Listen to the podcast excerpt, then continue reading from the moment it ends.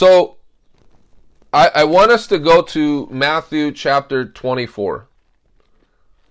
And um, some of you guys are already well familiar with this passage of Scripture.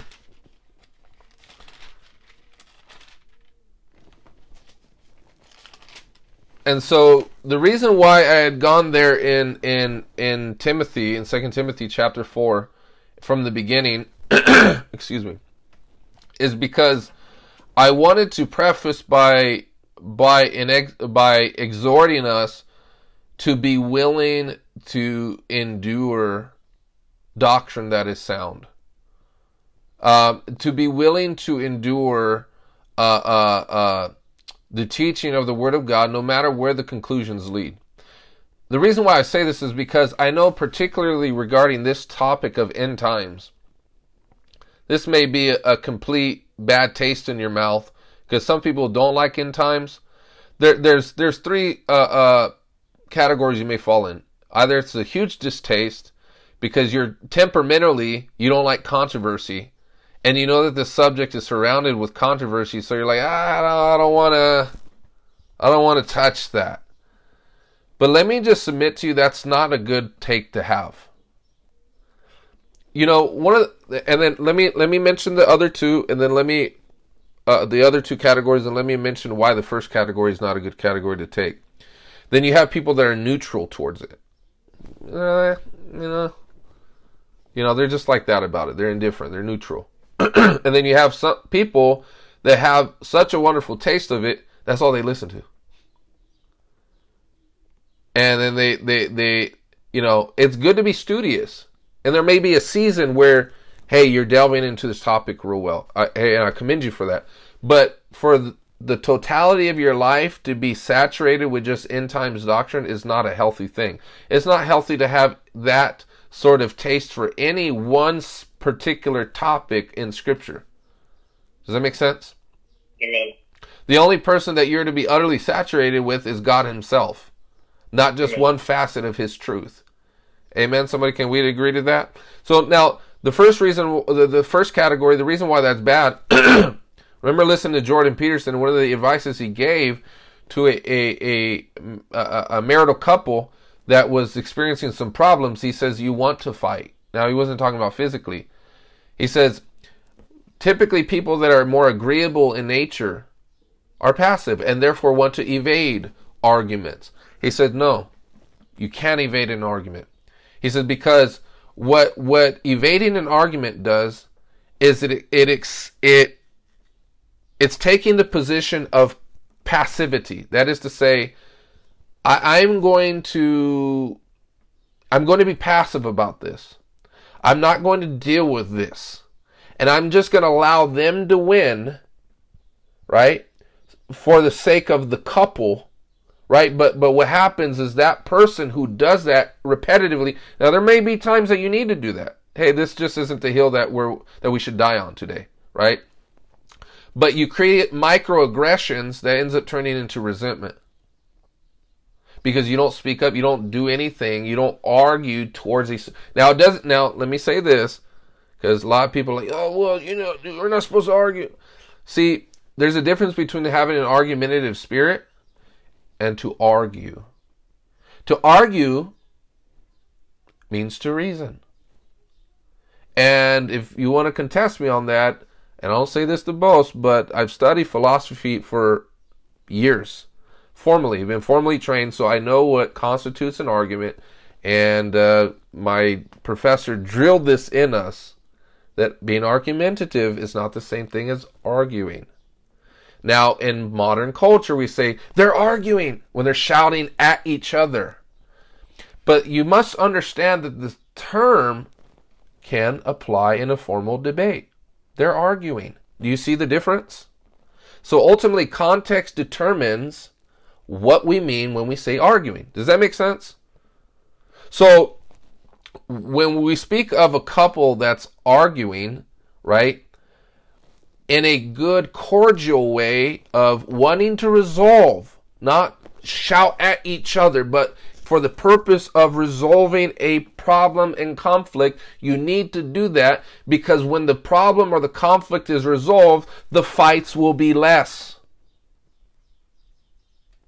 Does that make sense? Yeah. So the more problems you solve, the more ar- the less arguments you will have.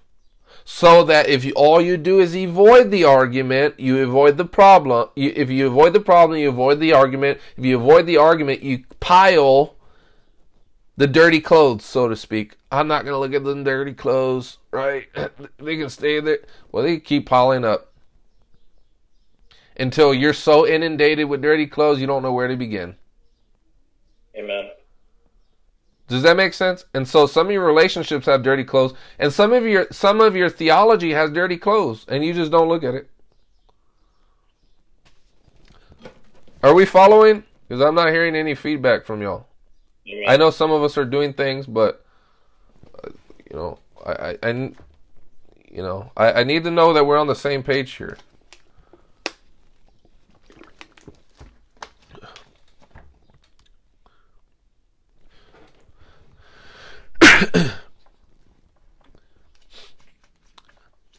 um,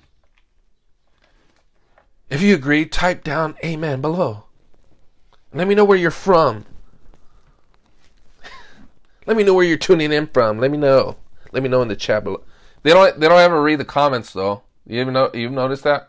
What they're really saying is, "Hey, let me use this as a scapegoat because I just want you to boost my video in the algorithm." So disingenuous, dude. Gosh. Just say it.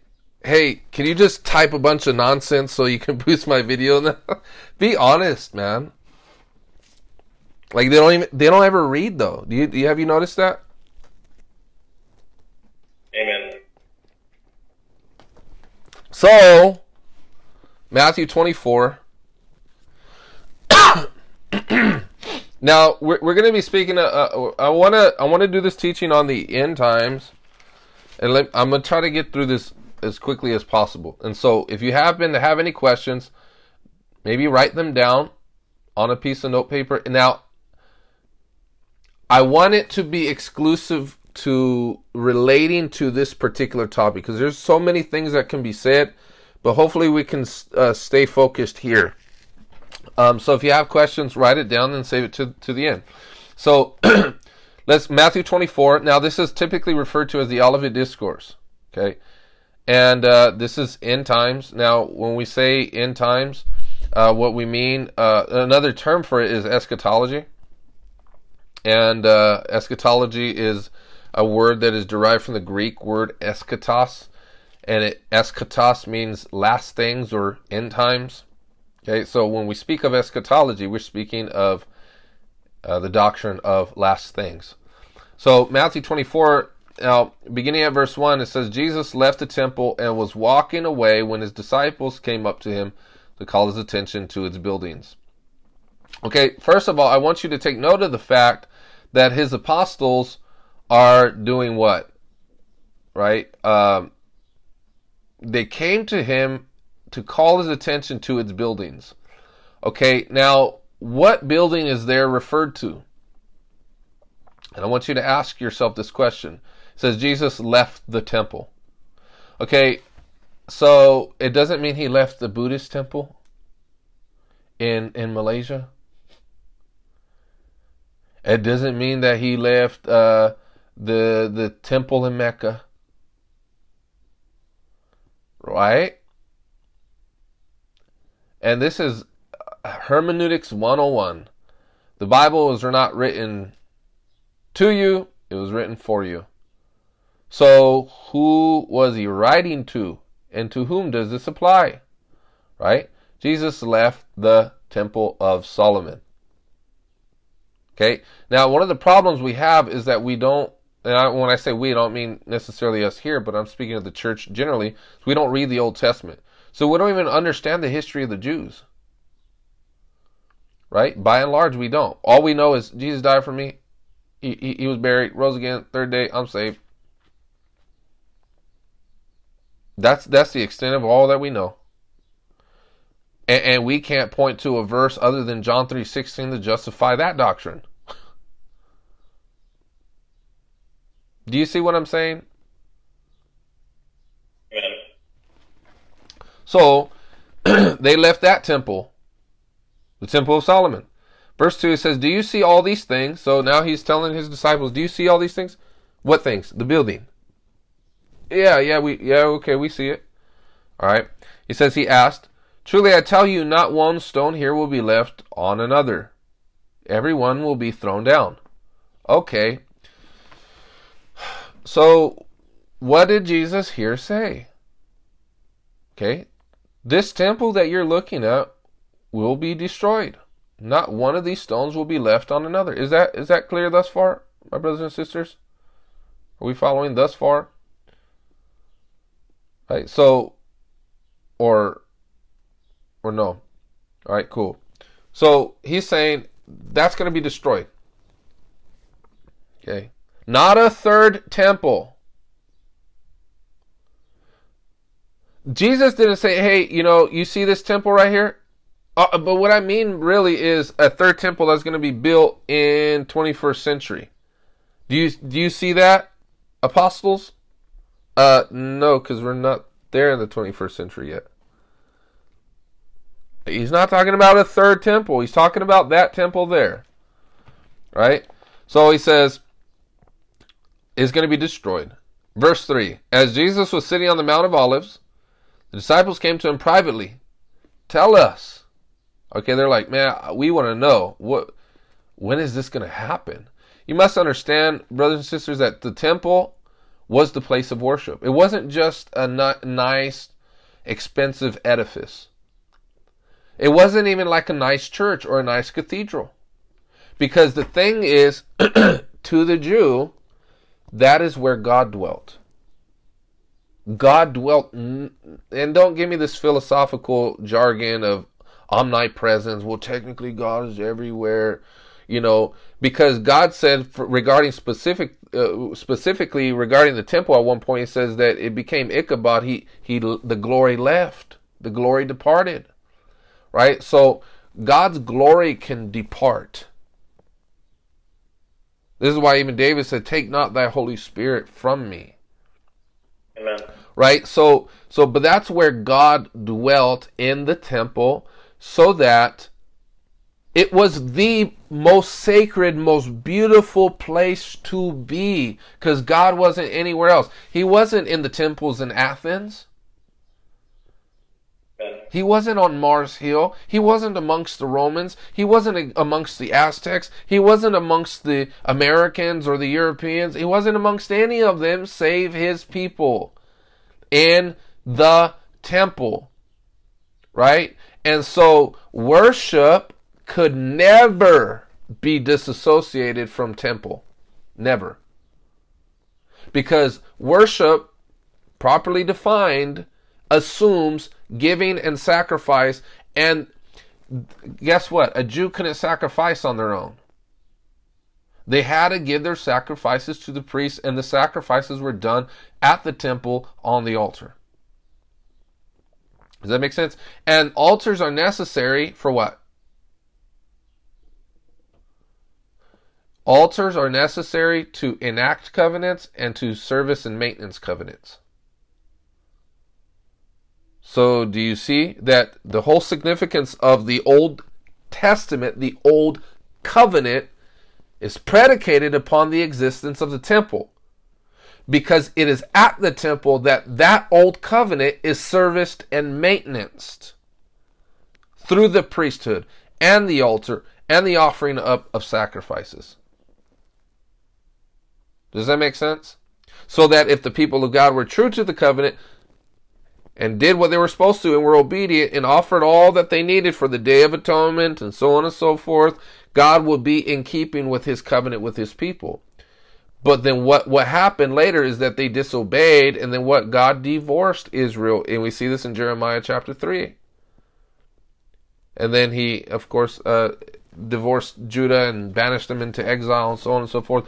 But you have to understand that, that, the significance of the temple is that was exclusively where worship was done. Worship wasn't even done in the synagogues.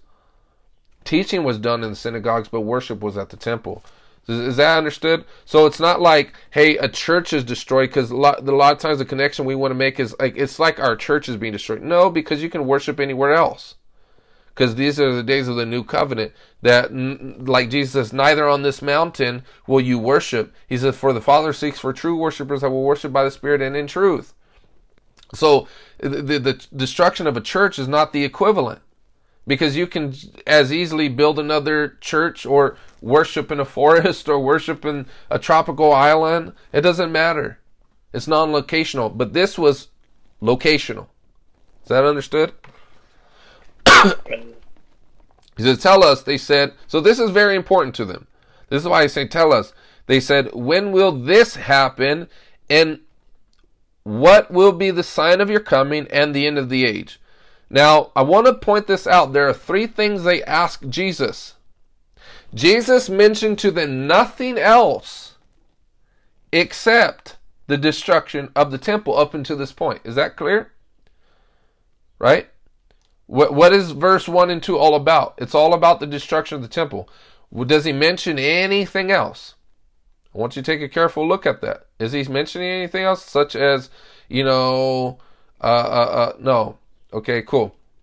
So then, where are the apostles getting uh, the, the why are they inspired to ask Jesus about three separate things in addition uh, two uh, two additional things in addition to the destruction of the temple. Because they didn't merely ask him what what was the uh, uh, when will the temple be destroyed? That wasn't the only thing they asked him. Is that clear? What were the two other things they asked him? What will be the sign of your coming and of the end of the age? Do you guys see that? So okay that assumes then that the apostles connected the end of the age and the coming of the Son of Man with the destruction of the temple.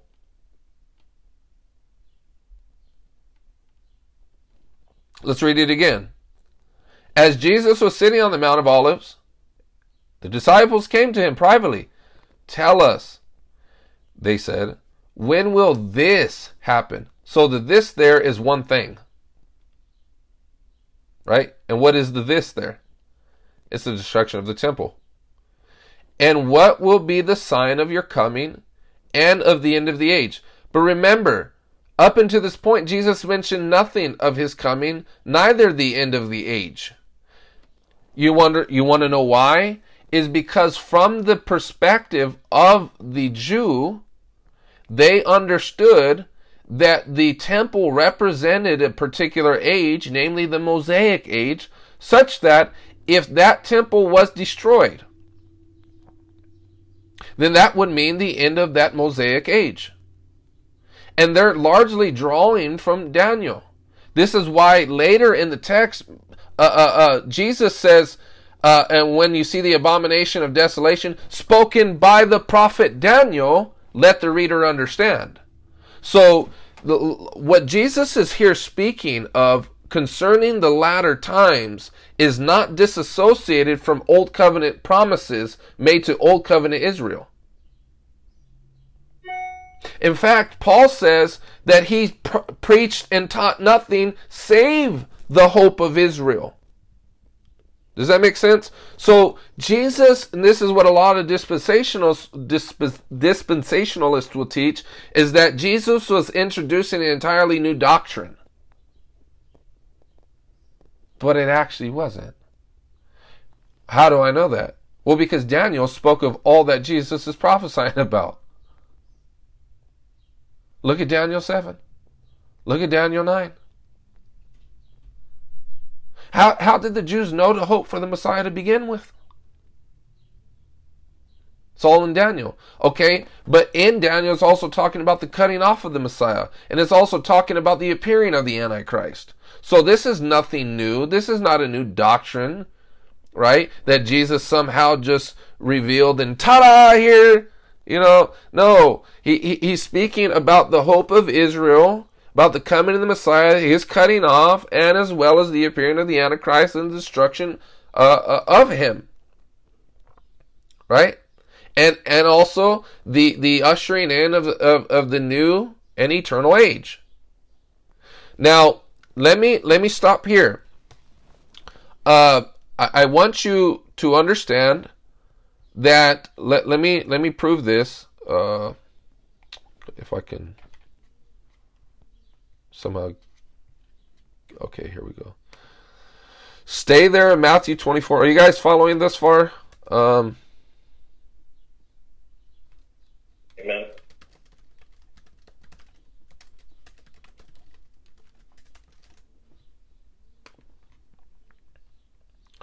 Look at Matthew chapter 12, uh, but stay there in, in uh, Matthew 24, please.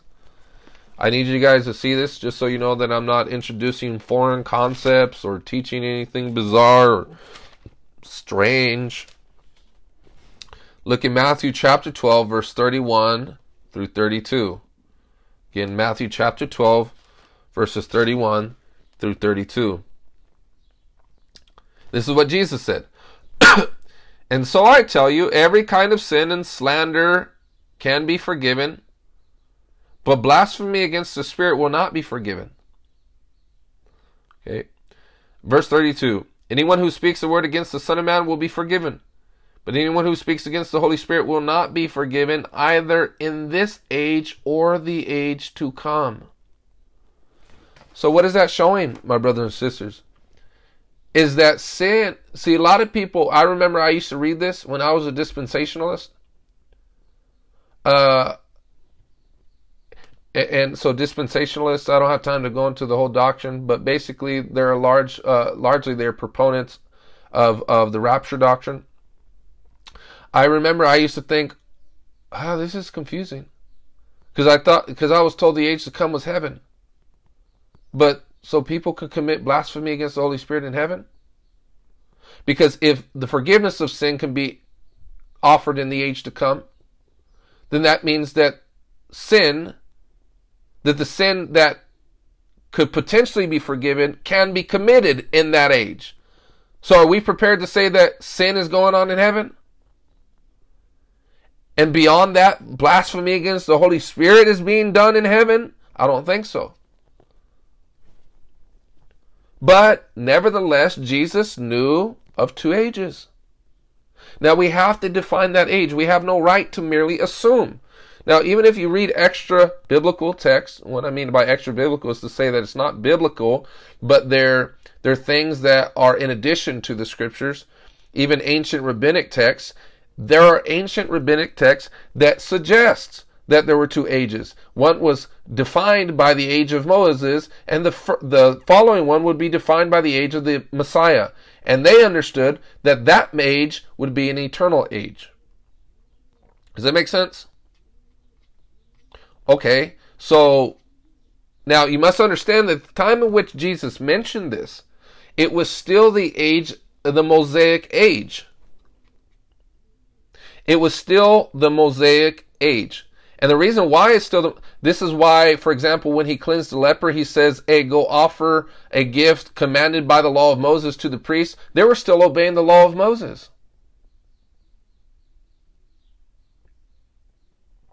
So, the age that Jesus is speaking of there is the age of the Messiah or the new age. Um, and it's the Greek word aeon. Now, sometimes people say, you know, now go back to Matthew 24 because, as I've said, if you know, this is why I think it's sometimes it's good to have uh, the same translation because if you have the same translation, there, there won't be there will be less misunderstanding.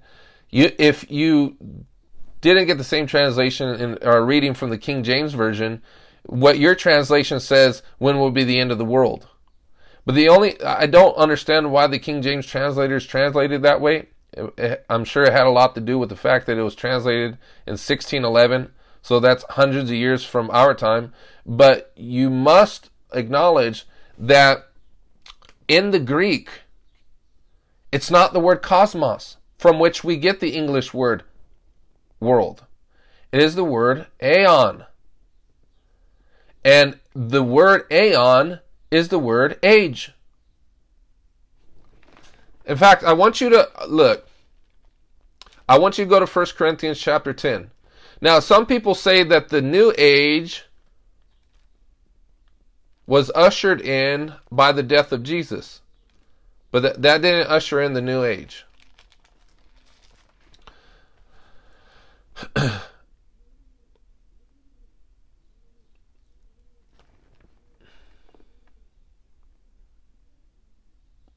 um,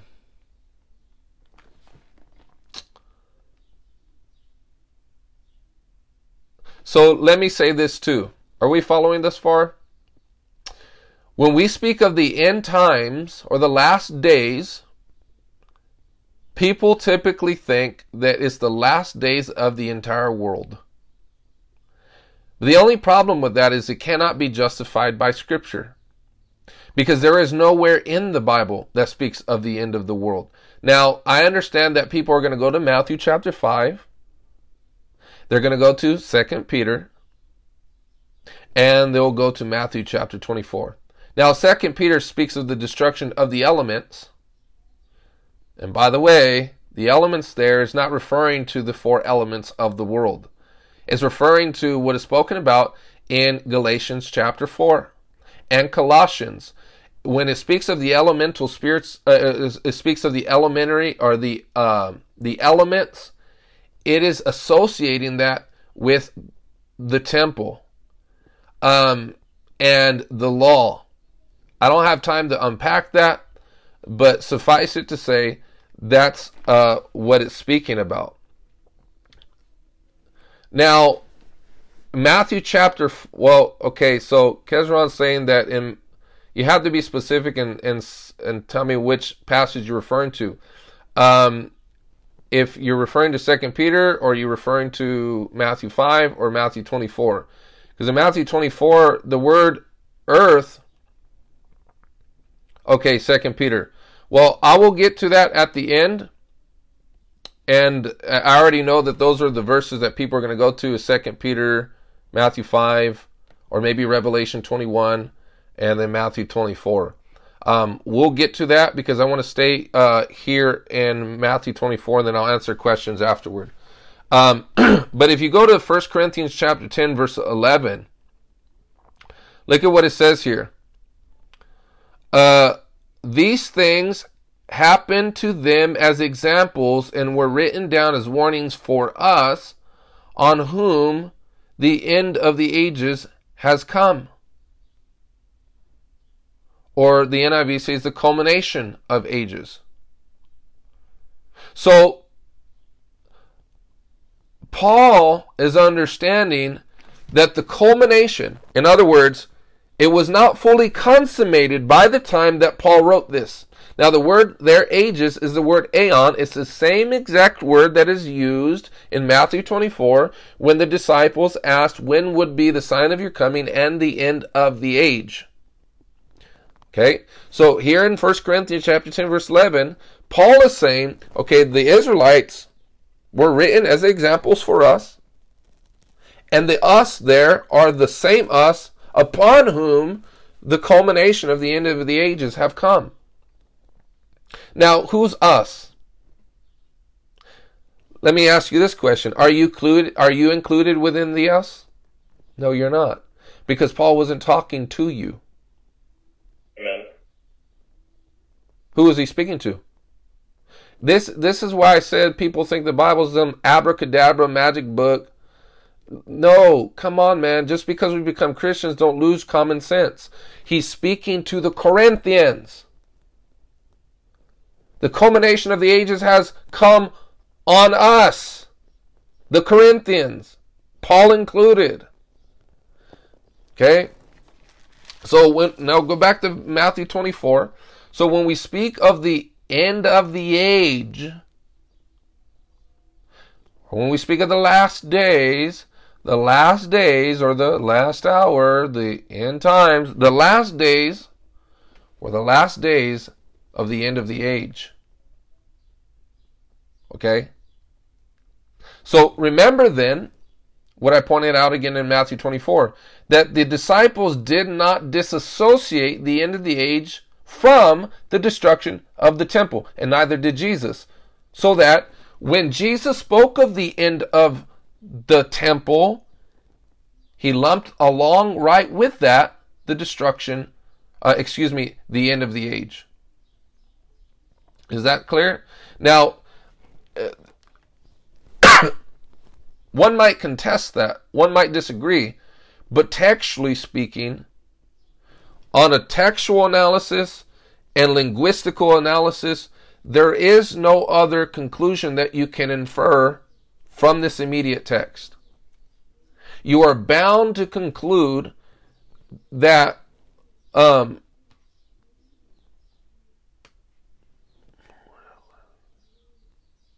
so you're bound to conclude that the end of the age was to occur at the destruction of the temple. Right? Amen.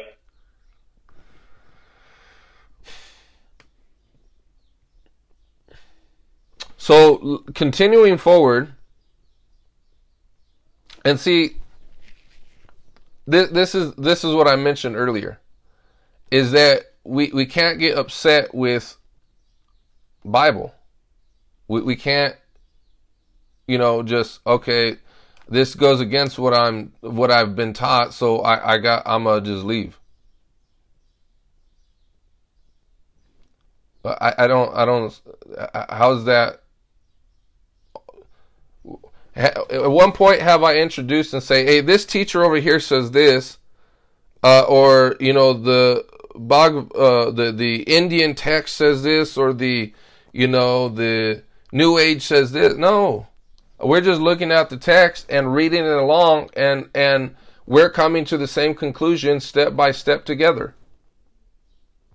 Now you're free to disagree, but if but only on the basis that the scriptures disagree or my logic is not sound. But as again, as we're going step by step, we're seeing very clearly, okay, or the disciples associated the end of the age and the coming of the Son of Man with the destruction of the temple. Right? Now, there's so much to go into because obviously this is an entire chapter, and for the sake of time, I'm not going to go verse by verse, but I'm. You can go back and read it later. Um, but Jesus mentions birth pains. Jesus mentions uh, uh, distress. He mentions, you know, uh, false messiahs. He mentions uh, the apostles being hated, right? Being persecuted. Um, now look at look at verse 14 though. It says, and, and, and this gospel of the kingdom will be preached in the whole world as a testimony to all nations, and then the end will come. The end of what? The end of the age. It's not the end of the world. Because the Bible, while it prophesies uh, about the end times, it never prophesies about the end of time. Right? Now, I understand right now some people might have a bunch of passages that they're thinking of in their head, just like I already knew, and that's why I spoke out in advance because I already knew someone was going to go to Second Peter or to go to Matthew five, go to Revelation twenty one. I already know this, and it's not to flaunt or sound arrogant but it's just I just called it out in advance just so you know, hey, hold on, hold your horses. I already know that you're going to go there and I have something to say about that. But discipline yourself for a moment so we can stay within the immediate context. Does that make sense? So, he's not speaking about the end of the world. He's speaking about the end of the age. All right? So don't don't don't go elsewhere right now.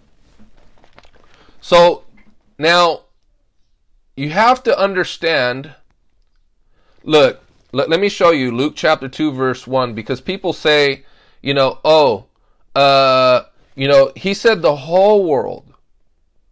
There's still a, a, a tribesman somewhere that um, you know after 2000 years that you know the ministers just have not come to and that's why the end of the world hasn't come.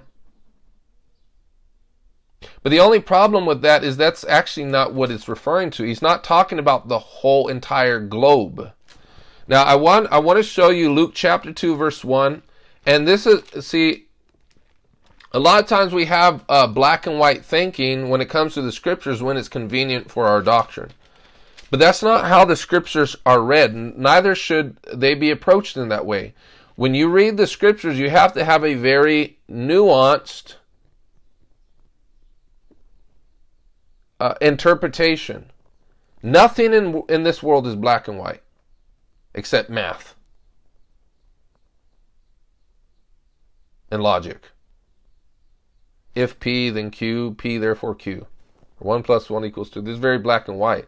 But we're dealing with literature here, and we're dealing with ancient literature that was written over 2,000 years ago in an entirely different culture, a culture of which you don't come from. Right? And so if from just a preceding generation from mine or a generation after me in my own culture, there are terms that I don't know that they're referring to right? Because there's a gap between them and I. And so, how much more from an ancient text, from a civilization and culture of which you did not grow up in? Is that understood? So, Luke chapter 2, verse 1, look at how the word world is used. Uh,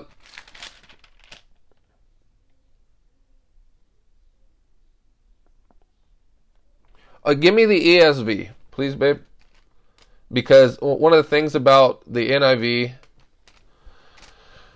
there's two different translation philosophies. There's dynamic equivalence and formal equivalence. And dynamic equivalence sometimes will help the reader better understand and will insert words that are not there in the Greek.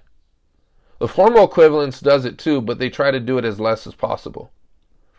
And so if you read the NIV it says the Roman world but actually in the Greek the word Roman is not there it's inserted to help the reader understand uh, what is actually being said because of the context. But if look at here, it says, In those days a decree went out from Caesar Augustus that all the world should be registered. So he went to uh, America. He went to South America. He, uh, Canada was registered. Philippines was registered. Europe was re- everywhere it was registered. The whole world it was registered. Was it? See, this is the dynamics of scripture. Is sometimes things are assumed by the author that the reader doesn't assume. He's assuming the Roman world. That's why if you read the NIV, the translators help you to understand that by inserting Roman. Does that make sense? But but that's not there in the original Greek. Okay? Then we know that context and history necessitates that we don't interpret it as the entire world, but rather a restricted scope of the world namely the Roman world. So when we go to Matthew 24, and he says, uh, This testimony of the kingdom will be preached in the whole world as a testimony to all nations, and the end will come. Okay. Now, when will the end come? The end of what? The end of the age. It will come at what? The coming of the Son of Man. Now, let me prove it to you. Okay. Look at this in uh, Matthew chapter 10, verse 22. Because people say they keep insisting, no, the tribesmen that's still, you know, in the the mango tree saying ooga booga, we still have to preach to him. And until you know, there's still that one guy that's running away from all the evangelists. That's that's what's holding up the world. He's running away from. That's why the end hasn't come. no. Look at Matthew chapter 10. I want you to understand the significance of this. Matthew chapter 10, verse 22.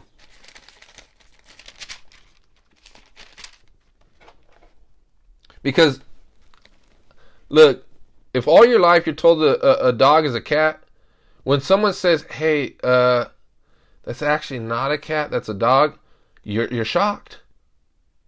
Because how many Sundays, if somebody every Sunday is saying, "Hey, this dog right here is a cat," from the time of your birth, and you build a whole doctrine around it, and you rally against those who dissent to that view, you're gonna you're gonna be persuaded psychologically. There's something that psychologically happens to us when we've been told something for so long.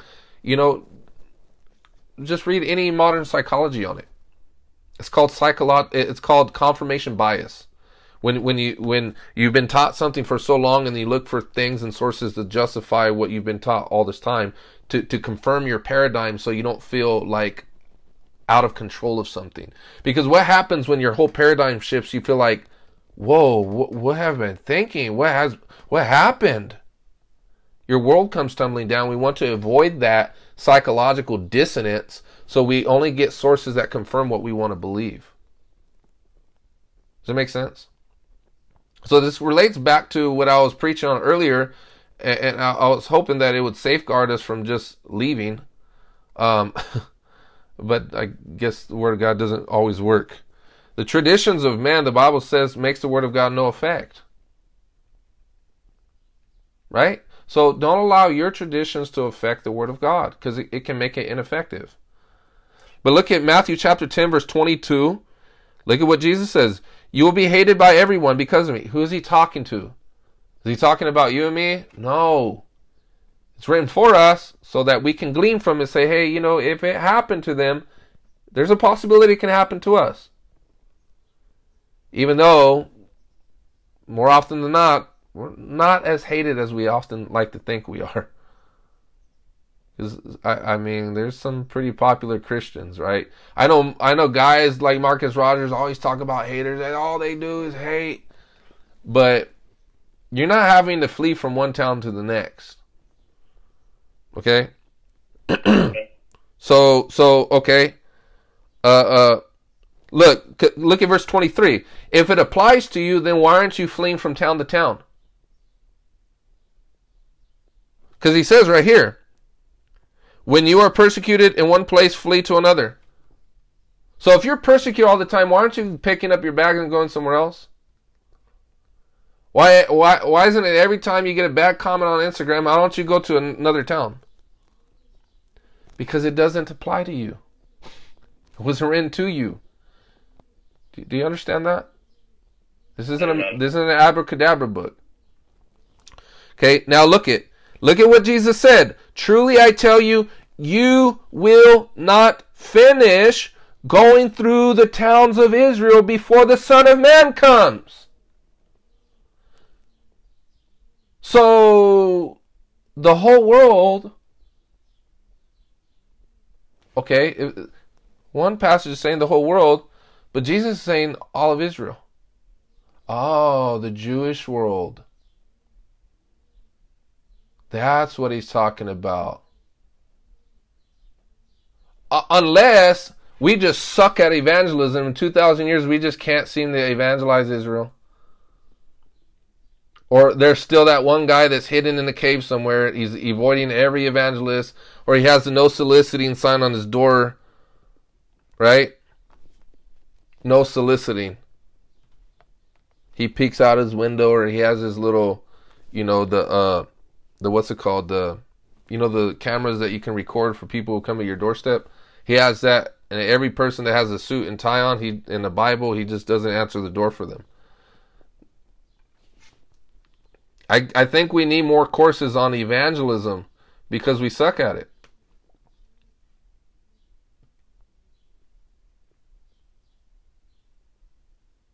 Because we can't seem to evangelize Israel soon enough.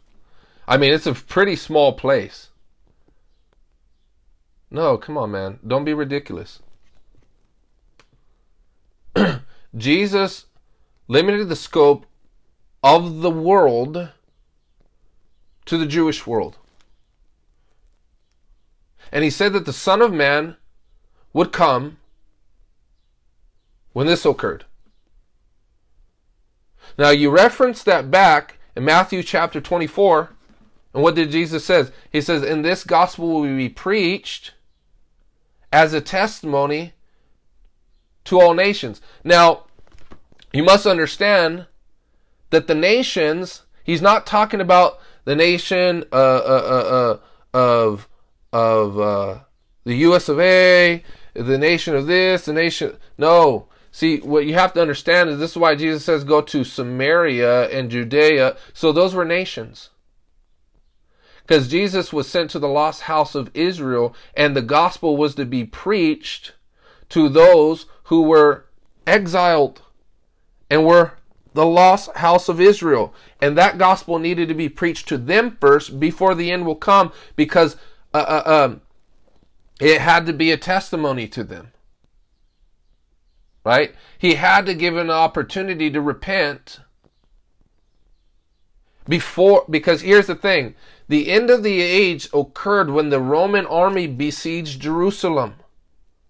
And this is why in Second Peter it says, look, what does it say? Because I asked the question, what's what what's holding Jesus up so long from coming? People people immediately go to Second Peter and what do they say? Because he wills for none to perish, but for all to come to repentance. Okay, but here, here's my here's my criticism with that. If he's talking about everybody in the whole world, then the the Jesus waiting for over 2,000 years is not accomplishing his purpose, is defeating his purpose. Because the longer he waits, the more people go to hell. So if Jesus is waiting out of compassion, it's not compassion indeed, because more people are just going to hell, going to hell, going to hell. And if he waits another thousand years, more souls will go to hell. But we don't think about that. You, you want to know why? Because the, the, the, the waiting of the people coming to repentance was a house, lost house of Israel. And it was those specific ones who did not yet hear the gospel that had they believed it, they would have avoided being ransacked by the Roman army. And by the way, if you read Eusebius and you read other ancient historical documents of church history, you will learn that just as Jesus said in Matthew 24, the Christians fled from Judea to the mountains. And what happened? They were spared from the Roman army, whereas the Jews who were unbelieving died. Does that make sense? Wow. So um, now, it, it look at look, go back to Matthew 24.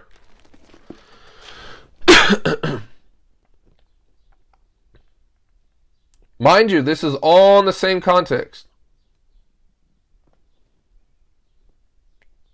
Uh, it talks about the days of Noah.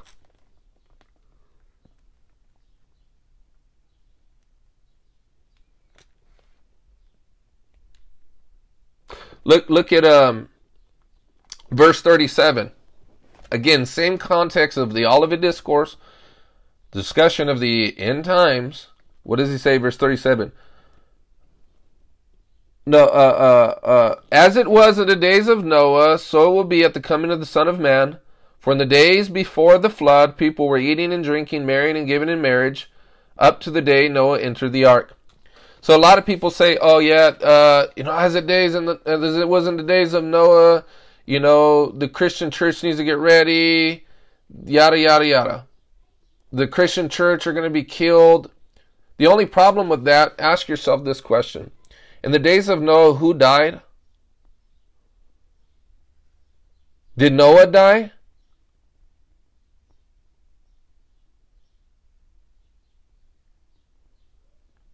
No. Who died? The wicked did. So if it was in the days of Noah, why do we keep saying the Christian church is going to die? So, what was the context of Noah? Noah was given a message saying, hey, prepare an ark because judgment is coming. Okay, he believed and his household was saved. So when Jesus preached the gospel, why is he telling his disciples all of this stuff that's going to happen in advance? Do you think the disciples just stood in front of the train and said, "Let me get hit"? Ugh. They already told all of these signs in advance that the Roman army was going to besiege Jerusalem. You think they were just going to stay there? No, or do you think they were going to prepare an ark and save their household, so to speak, while the wicked were swept away? Does that make sense? So look at um look at Matthew chapter 24 verse 17 Oh, let, let's read at verse 15. So when you see standing in the holy place the abomination that causes desolation, spoken of through the prophet Daniel, so Jesus is getting his eschatology from Daniel. You cannot expect a Jew to read the Jewish scriptures and not speak Jewish things.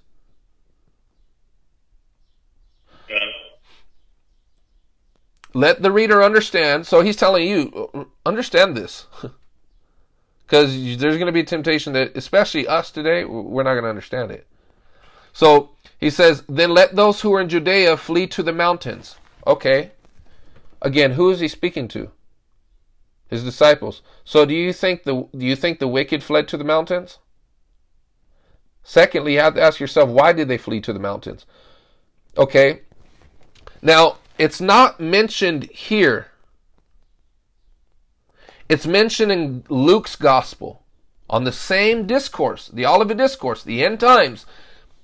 Luke's gospel says this, and remember Lot's wife. Okay, keep that in mind. In Luke's gospel, he says, and remember Lot's wife. Now look, as we keep reading, he says, verse 17, let no one on the housetop go down to take anything out of the house. Let no one in the field go back to get their cloak. How dreadful it will be in those days for pregnant women and nursing mothers. Pray that your flight will not be take place in winter or on the Sabbath. Their flight to where? The flight to the mountains. Oh, who went to the mountains in Genesis? Lot. And who who who looked back wanting to go back? This is why Jesus says, don't get what's in the housetop. Don't try to save all of this stuff when you're going to the mountains. And then who was turned into a pillar of salt and was not saved? Lot's wife.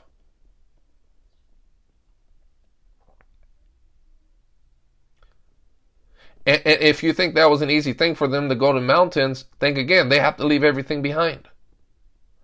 And it was the Christians who left everything behind. And this is why Jesus says, who, He who seeks to save his life shall lose it.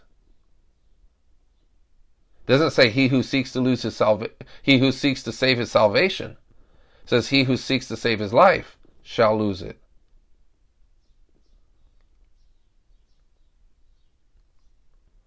Does that does that make sense, saints? So, um, so what is the significance here? Lot had to flee the city and go to the mountains in order to save his life from the judgment that was going to be poured upon Sodom and Gomorrah. The Christian church had to believe the prophecy of Jesus, what was spoken of in Daniel. Flee from the city to the mountains in order to save their life. Because as it was in the days of Noah, judgment was coming. And this is why the, the Jewish people didn't think it was coming. They were eating and drinking and giving in marriage. Just like it was in the days of Noah, just like the the Sodom uh, those in Sodom and Gomorrah who according to Ezekiel it says now the interesting thing is although they were homosexuals Ezekiel speaks of the sins of Sodom and Gomorrah of not homosexuality he says idleness fullness of bread and pride so they fullness of bread means that they're eating and also drinking right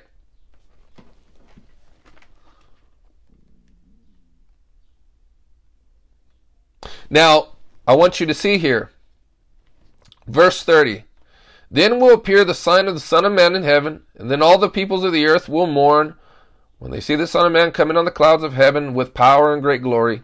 And he will send his angels with a loud trumpet call, and they will gather his elect from four winds, um, uh, from one end of the heavens to the other. Now, I want you to look at verse 34. Pay careful, close, careful attention to this. This is something I remember in former years. I used to read, and I just would read over, and I'm like, I, I don't know how to make sense of that. But read it. Truly, I tell you, this generation will certainly not pass away until all these things have happened. So you have to ask yourself this question What were all the things? Let me let me be more specific so that we can narrow the question down a little bit. Are all the things there mentioned the coming of the Son of Man and the destruction of the temple and the coming of the Antichrist? Textually, exegetically.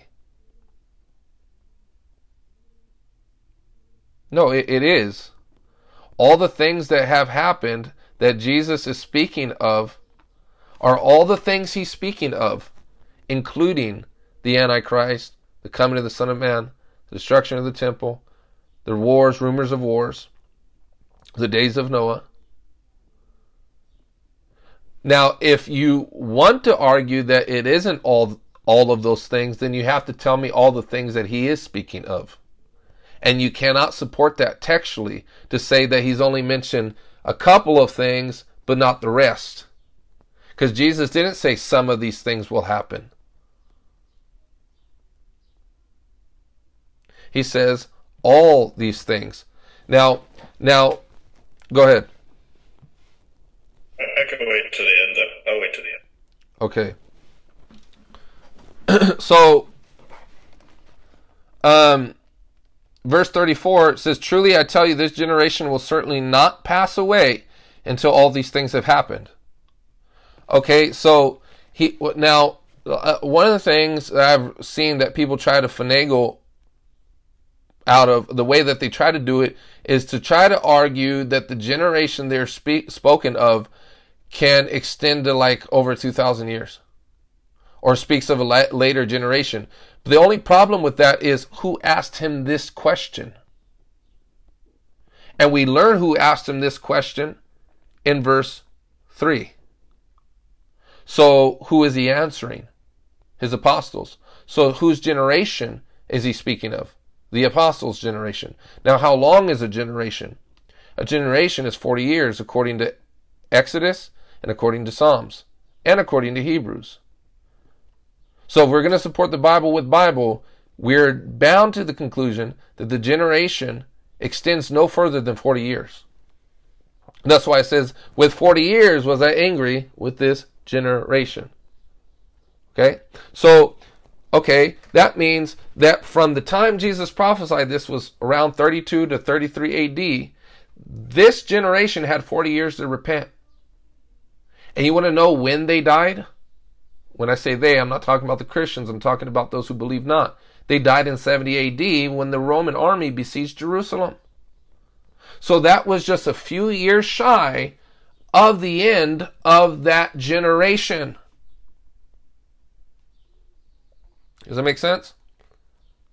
So now I want to I want to show you these other passages that demonstrate that Jesus spoke of the coming of his gener- uh, this, uh, of his coming and the destruction of that temple and the end of that age in their lifetime. Look at uh, if you uh, uh, with me um, Matthew chapter 16 verse 28 and I want you looking up these passages or at least reading them there in the chat. So you know I'm not misquoting these or misreading these. Matthew chapter 16, verse 28. What does the word of the Lord read? Truly I tell you, so, now he's speaking to his apostles again. Um, I hope that I don't have to prove that. Um, but if you want me to, uh, verse 23, he's clearly speaking to Peter because he rebukes Peter and says, You're minding the things of men and not the things of God. So, in the same context, he says, verse 28, Truly I tell you, some who are standing here. So, are you standing there with Jesus? Some who are standing here will not taste death before they see the Son of Man coming in his kingdom.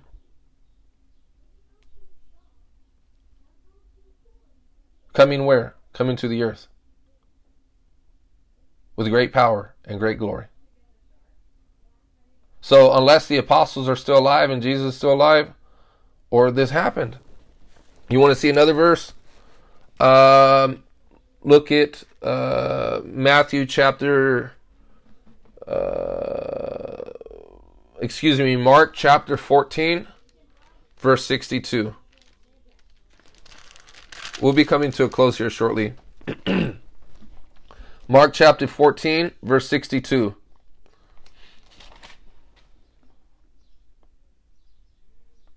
Now, mind you, I'm only scratching the surface here because there's so many other questions that arise, like, what about this? What about that? What about this? I, I, I know I won't have time to go into all that stuff because there's so many questions, but I, I'm simply just breaking down to you as best as I can Matthew 24. Um, but look at verse 62. Well, let, us uh, a couple of verses before, just so we are given the context. Then the high priest, by the way, the high priest was the Antichrist. Because remember in Matthew 24, he says the abomination that causes desolation standing in the holy place. Okay, what was that? What was the holy place? It was in the temple. If you read the Old Testament, you'll learn that there was a holy place, there was the most holy place. And who had authority to stand in the holy place? The high priest. He had authority. You couldn't just walk up in the holy place. Who do you think you are? Now, uh, okay, now not only that, when you read Second Thessalonians, who, what does the who does the Bible say will take his seat in the temple? The Antichrist, the lawless one. Now, what was the abomination? He offered up a pig. That's what the Bible says in Leviticus to offer up a pig on the altar was an abomination. That's what he did. And if you read the first century history, you'll learn that he did, in fact, offer up a pig in the holy place. Okay? So, but notice, though, right here it says, Again, the high priest asked him, Are you the Messiah, the Son of the Blessed One? I am, said Jesus. And you will see the Son of Man sitting at the right hand of the Mighty One and coming on the clouds of heaven. So who will see him? The high priest. So is the high priest still alive today? Or did he die? Now, if he died, how would he see him? Furthermore, how would he see him standing in the holy place? Since the holy place was already destroyed because the temple was destroyed. And what was it destroyed? It was destroyed in 70 AD. So um, let me let me let me read two other verses, and I will come to a close. it would it would interest you to know that this event that I'm referring to, 70 AD, the destruction of the temple, the destruction of one million Jews, and by the way, since we, we, we want to say, you know, appeal to Second Peter and say, oh, the earth will be destroyed fire, yada yada yada. Well, all of Jerusalem was set on fire.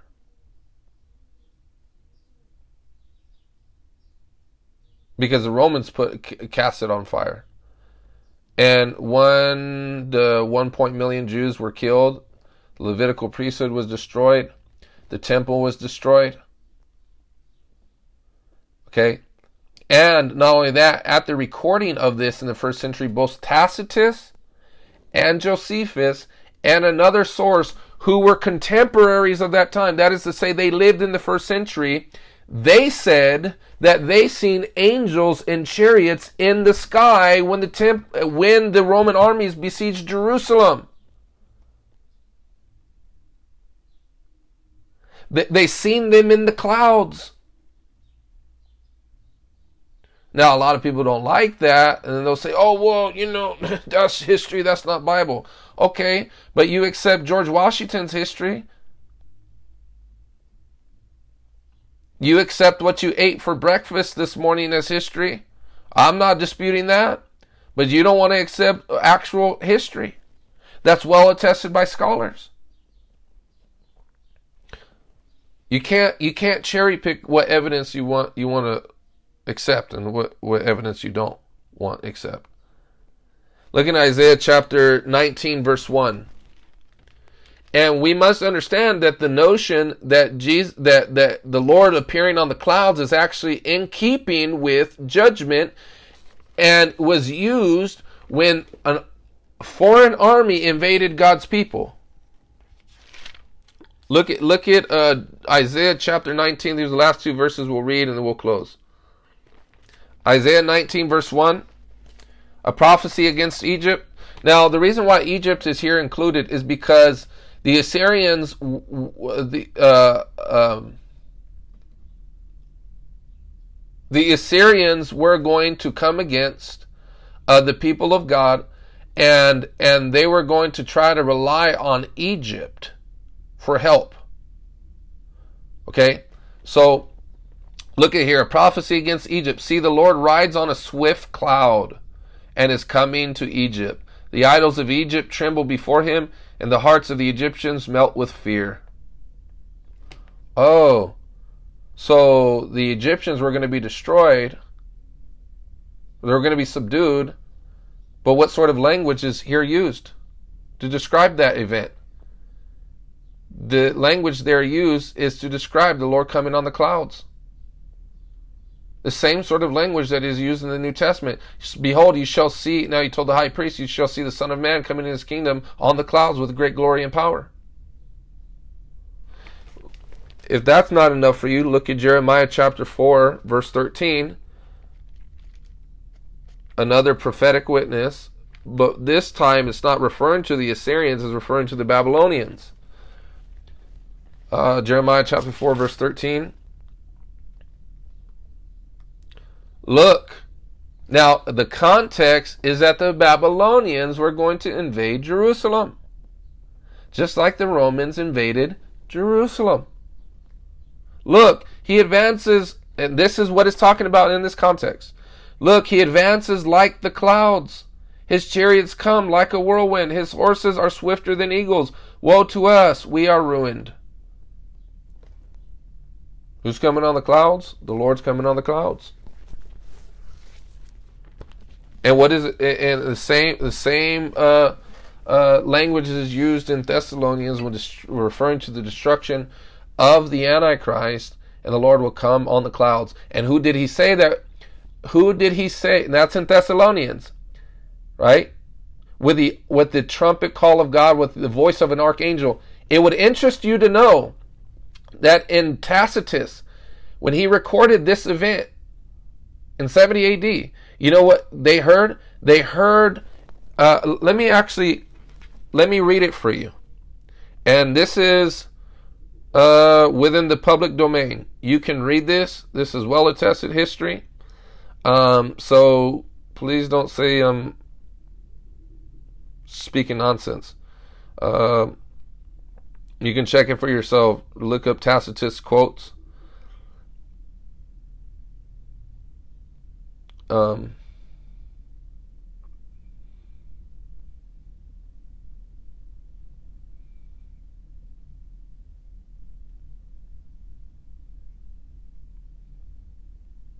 yeah, that's how you spell Tacitus. Where is this at? Give me one second.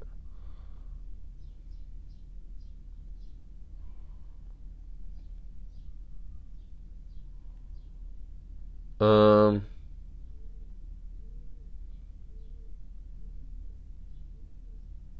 okay. You know, let me see. Give me one second because I, I want to read this to you.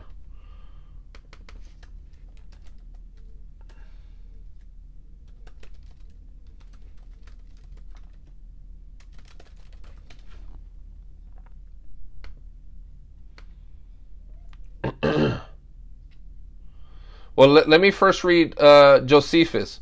On the 21st day of the month of uh, Artemisius, a certain prodigious and incredible phenomena appeared. I suppose the account of it would seem to be a fable, were not related by those that saw it. So there were multiple witnesses.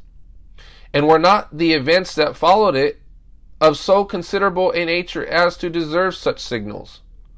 In other words, uh, also because of the events that were so important, uh, you know, it, it seems reasonable to consider that such signs were given. He says, For before sunsetting, chariots and troops of soldiers were in their armor, were seen running about among the clouds and surrounding the cities. What cities was he referring to? Jerusalem. This is exactly, exactly what Jesus said that would happen in Luke. He says, uh, Your army shall surround you. Right? This is what's prophesied.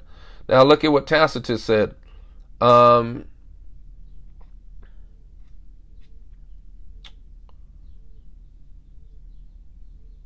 uh, give me one second. Okay, in the, this is Tacitus. He recorded this. He says, In the sky appeared a vision of armies in conflict, of glittering armor. A sudden lightning flashed from the clouds, lit up the temple. Okay, there's the discussion of the temple. We know this is Solomon's temple. The doors of the holy place abruptly opened. A superhuman voice was heard to declare that the gods were leaving it. And in the same instant came rushing tumult of their departure. So, in other words, this invisible, huge, godlike sound occurred at the lightning of the, the, the light entered the temple. Armies, angels, and chariots were seen in the sky, and it says, We are leaving. So, when that occurred, God left the temple, and the temple was destroyed. And this is what is this is what is mentioned. This is why in Revelation 21, the prophecy of, of the, the new temple and the new Jerusalem was consummated. And who is that temple? We are. I don't have time to go into all of that, but if this is not referring to what is there spoken of Matthew 24, what is your greater hypothesis?